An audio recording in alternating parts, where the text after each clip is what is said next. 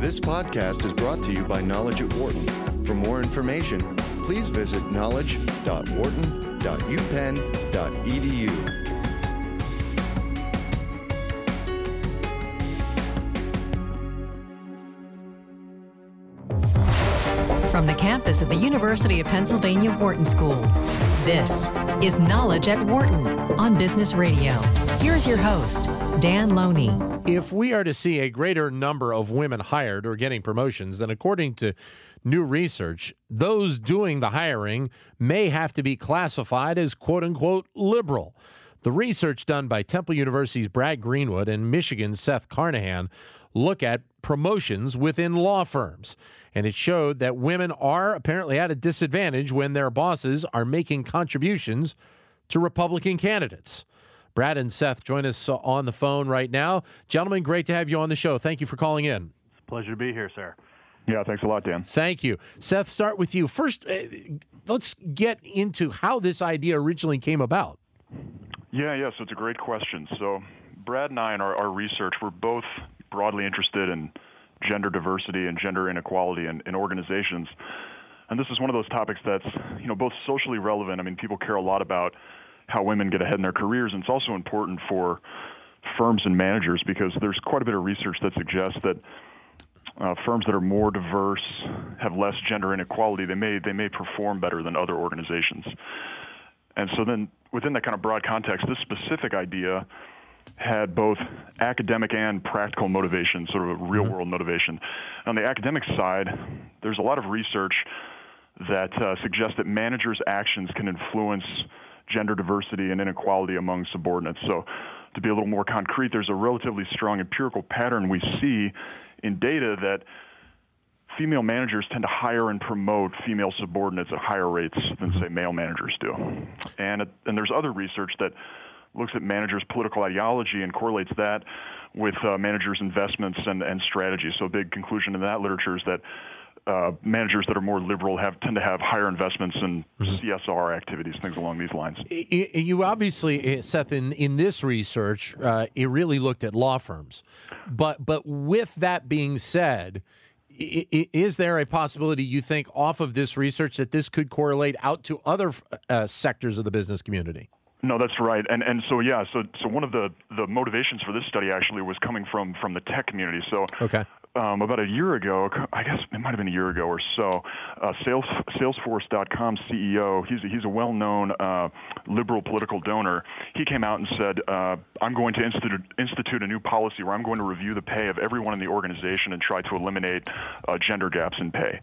And then we also saw Netflix, whose whose leadership uh, tends to donate to liberal politicians. They came out and had this relatively large uh, uh, announcement about new family leave policies. Yep. And so this this for us, we saw these these announcements. We kind of had this theoretical motivation uh, from academic research, and we said, you know, let, let's see if this this pattern holds true. And, and we happen to have access to data on on law firms. You're talking about Mark Benioff as well, uh, who's the the CEO of Salesforce.com.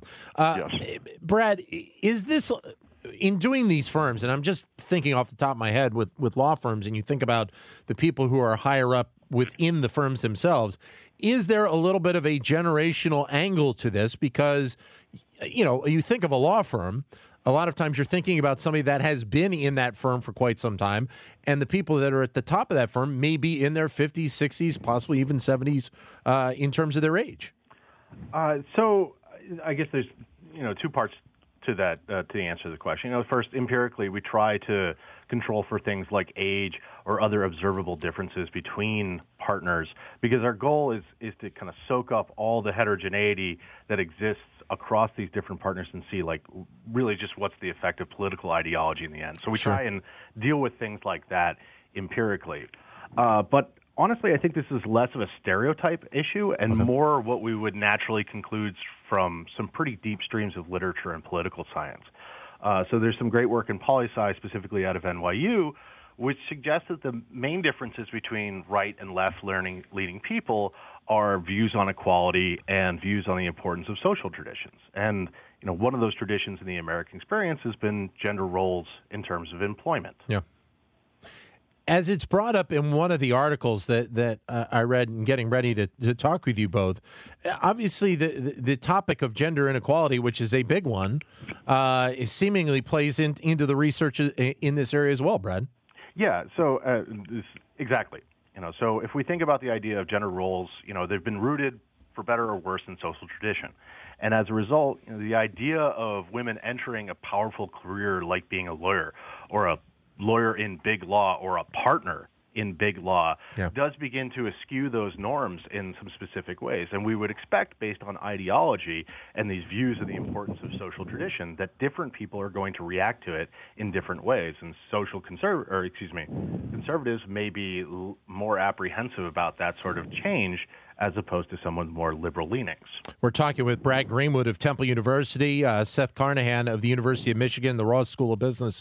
Uh, there, we're talking about their uh, report that they put together in terms of looking at law firms and the potential of uh, of advancement of women, uh, especially when the bosses are either liberal or potentially not. Your comments are welcome at 844 Wharton, 844 942 7866. And you may very well have seen a kind of an angle of this out there. We'd love to hear from you. Again, 844 942 7866 is the number to give us a call. Seth, outside of the, uh, of the lack of promotions, you know, the, the data that you collected with many of these firms, are you able to conclude any other effects on, on these lawyers as well? Maybe even maybe even on the firm itself. Yeah, yeah. So these are these are great questions. So two in the in the paper we we also explore two other outcomes. Uh, one is the extent to which uh, partners select associates for their client teams. So when you think about law firms, a large, a very important way of work is organized is you have organizations, you have practice areas, and then you have client work come through the door, and then uh, partners and associates tend to coalesce in teams around those particular client matters. And, and what we see uh, pretty consistently is that more conservative male partners are less likely to select female associates for those teams yeah. uh, relative to, say, a moderate partner, while uh, more liberal partners are, are more likely to select uh, female associates uh, for those teams relative to, to a more moderate partner. Yeah, I was going to ask you whether you could see data that kind of correlated the opposite, that whether or not there was a a, a marked uh, amount of promotions seen through through liberal or through donating to Democratic candidates, correct? Yeah, yeah. So this is this is one of the interesting things about the paper. So we do see that in practice areas that are predominantly liberal, women's uh, odds of promotion uh, increase about 80% relative to practice areas that are that are relatively conservative. So we do see this this sort of sliding scale along the ideology, but an important thing to note here is that we still see uh, high rates of gender inequality within these liberal uh, more liberal practice areas, such that women's odds of, of getting promoted uh, relative to men are still uh, something like uh, one third to 50 percent lower, even in these more liberal practice areas. Brad, w- with all this data collected, w- what can be done with it? Uh, one paper at a time. Uh, okay, so, I didn't. I didn't want to put the cart before the horse here, but uh, so uh, so there, there there's a lot of great benefits of these data uh, uh, because they allow us to control for a lot of the extreme minutia that might be influencing these results or might be causing bias in the estimates. Right. But I think that there's some some really great opportunities for future work which might come after this. So the idea of cohort effects. So can we actually estimate the how the change is or how how views on gender inequality are changing over time. Are right. they getting better? Are they getting worse? For whom are they getting better? Uh, under what situations is, are there differences in the evolution? Uh, I think also diving deeper into these constructs of liberal and conservative, you know, so breaking open that black box. You know, is it is it religious conservatives? Is it social conservatives? Is it fiscal conservatives? And the same is true as liberals you know, where are we getting, beginning to see these effects to a greater or lesser degree? Uh, it, I think is an interesting way that we could potentially think about about this work stream or this stream of work evolving. I I, I found it interesting because uh, I, I wanted to ask you about that anyway. Is the fact that the firms that were seen to be ones that would be harder in terms of women getting promotions uh, just with kind of the, the the general basis of what a law firm is. The people that are up at the top of the law firm, as I said before, are people that have been there for many, many years. I, I don't know if if with this data at the forefront you will see an immediate change or even one within the next couple of years because those people that are at the top of the law firm are still going to be there. It may be one that you might see the change in the next 10 to 15 years when some of those partners at the top of the firm start to start to leave the firm and they start to turn over a little bit, correct? Yeah, so you know this is an issue of you know some amount of speculation, and, and I think you hit the nail on the head. You know, on the one hand, there is a general shift towards people coming less ingrained in social traditions over time. So it's we've seen that over the last hundred years in American political discourse. So it is possible just through the natural evolutionary process of the market, these things will begin to get ironed itself out.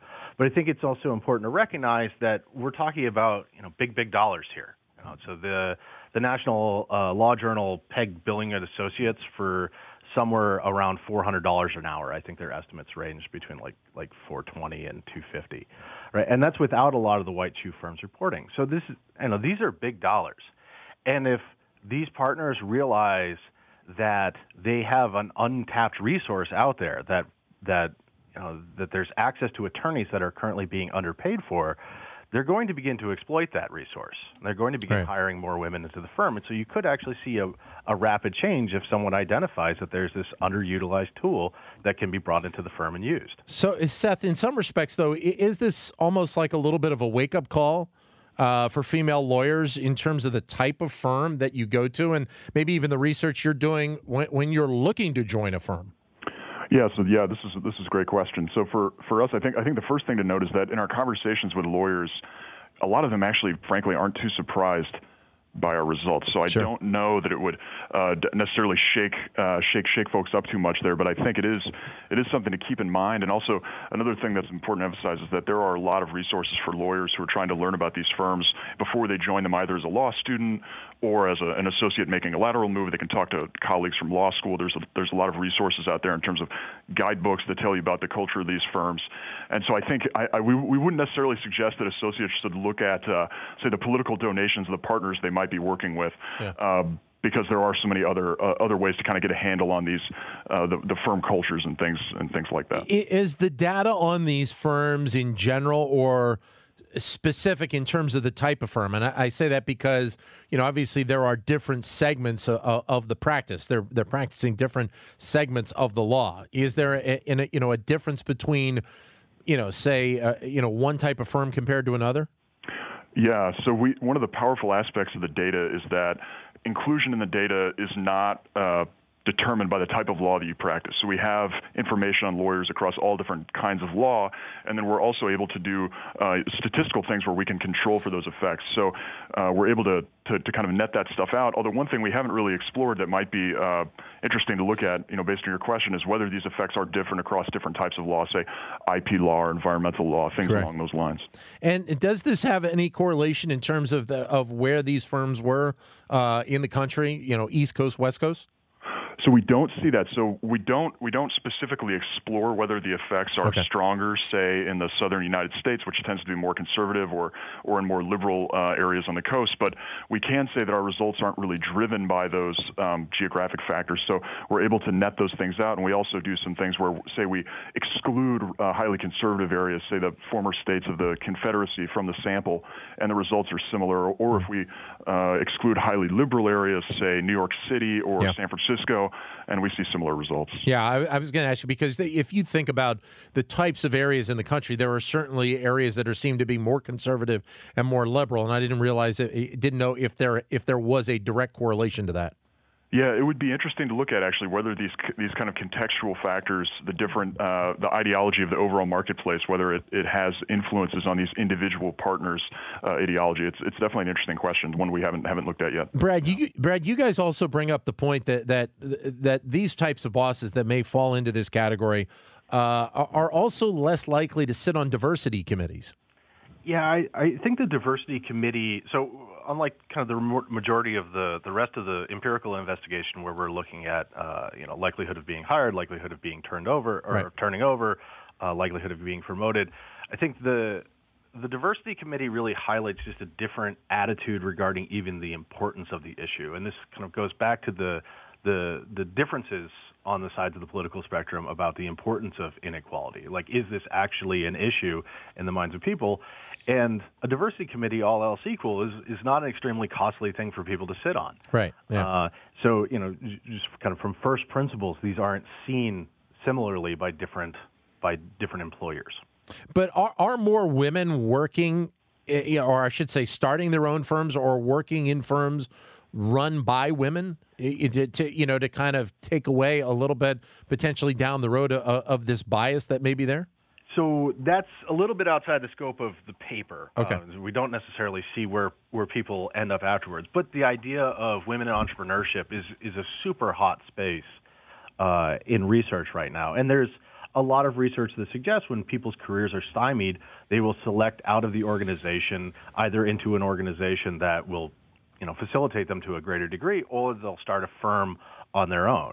Um, moreover, there's a lot of you know, a lot of behavior recently has suggested that you're going to have social support groups emerge. So if you take like Silicon Valley, where there are very few female VCs yeah. or female entrepreneurs, you have social groups like Women 2.0 and Women Who Can Code, places like the Hackbright Academy. So these social structures are emerging to try and begin to support people as they as they progress in their careers. And, and you you guys also talk about the fact uh, of being picked for client teams, which obviously is is a very important issue because if women are not being picked for these client teams, then the amount of money that they can bring into the firm is quite a bit less. And then obviously that has an effect on, on the promotion as well. Yeah, and it's another nice thing about about the investigation because it goes kind of from soup to nuts.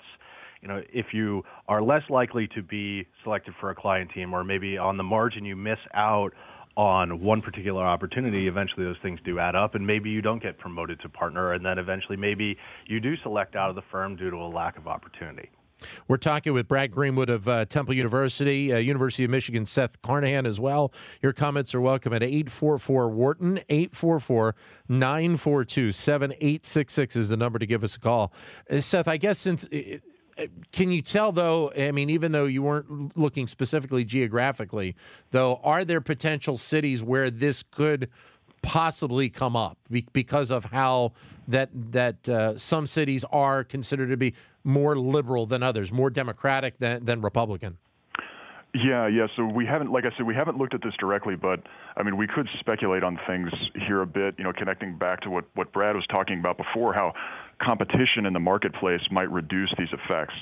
So if you yeah. take if you take that idea seriously, if you're in a market, if you're a conservative uh, person in a market that is has more has more liberals in it, it might be harder for you uh, to practice this this kind of to it, I guess I would say impose your tastes uh, when hiring your employees or yeah. promoting your employees and still be competitive in the marketplace because your competitors are less likely to be doing this. So I, I think that might be one uh, that, that's one reason why we might expect this to vary across cities, such that the effect could be stronger in more uh, conservative conservative cities. And, and, because we're talking about uh, you know a gender gap just in in general, uh, gender pay gap, uh, seemingly from from what you guys uh, have looked at, uh, these are types of things that can happen at any point within a woman's career. Correct?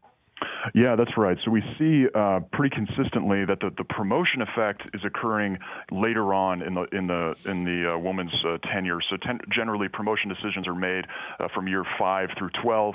That's that's where we tend to see this effect. Whereas the turnover effect that Brad was talking about, where we see higher rates of gender inequality and turnover uh, when when uh, associates are working for more conservative partners, these effects are consistent throughout uh, the associate's tenure. So we don't necessarily see you know a spike in exits early in the tenure and then a decline in exits uh, further on down the line. It tends to be pretty consistent uh, throughout their time with the firm. Your data uh, runs in this report up to 2012.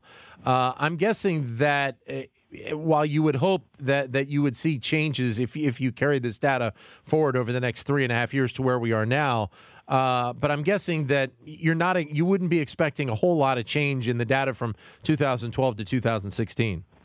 I think you're right. I mean, we have we've done some preliminary analyses looking at the the trends in the data, you know, from 2006 to 2012. What our, our data currently cover, we don't see much change over time. And so I, I don't think that there's been a very large shock that would expect us uh, to predict that that trend would have changed in the last four years either. And Brad, uh, you were actually uh, one of the quotes that you made in uh, in one of the articles uh, talked about uh, what exactly might be the right level of diversity within a firm, and that's that's something that that's you really don't have a, a good handle on, correct?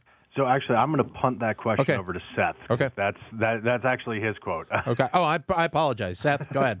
Oh yeah, sure. So this is one of these uh, this is one of these these notes where we have to kind of emphasize that we don't necessarily know what the right level of diversity is for particular organizations, and these these partners could be making uh, choices or trade-offs that help them compete. So say they they institute a more aggressive male-dominated culture that maybe uh, in their particular uh, client set or their particular city allows them to be successful, but it has this downside effect of uh, not being a not encouraging a, a practice area where women want to work. And so for us, it's hard for us to necessarily say that the effects uh, that we observe will ultimately uh, result in lower firm performance because you know these partners are, are making trade-offs and optimizing on a lot of different a lot of different choices. But but it does have the potential to change. I would think over the next twenty to thirty years because of how how seemingly we're seeing a lot of change in other segments of the business world where we're seeing more women executives right now. Obviously, there's still a gap to be filled. But, but one would think that the changes in other segments will eventually have the potential of making that change, at least in in the uh, in the area of law firms. That's exactly right, and and something we do see. There's been uh, pretty good research on this uh, by Christine Beckman at uh, the University of Maryland, where Brad and I both uh, did our, our PhD, and also uh, Damon Phillips at, at Columbia University. And what what they show is that law firms are more likely to promote female associates as their clients have more female leadership. And so we could expect to see, you know, these feedback loops that you're describing over time, uh, such that when uh, you know large S&P 500 firms start promoting women, it puts pressure on, on law firms to also do the same, and that could that could um, over time uh, iron out some of these differences that we see. Yeah, so I, I think that that's uh, that's certainly going to happen. We hopefully will see uh, a continued evolution in the workplace where we be, uh, where equality becomes more and more to the forefront. Uh, I think what's also important to recognize, and I I think uh, Seth mentioned this earlier, is that a lot of the discussions that we're having in the popular press are almost from theological viewpoints Right. on whether or not ideology is really an issue. Uh, and they're not based on concrete data where we're getting, you know, reasonable estimates of the actual differences. And if we don't do that, you know, if the if the conversation or discourse isn't based on on substantive ideas or or really rigorously done studies, that's a potential problem um, because it just gets everybody off track. Gentlemen, it's very interesting uh, research that you did. Thank you both for uh, for coming on today. Greatly appreciate your time. For more business news and analysis from Knowledge at Wharton, please visit knowledge.wharton.upenn.edu.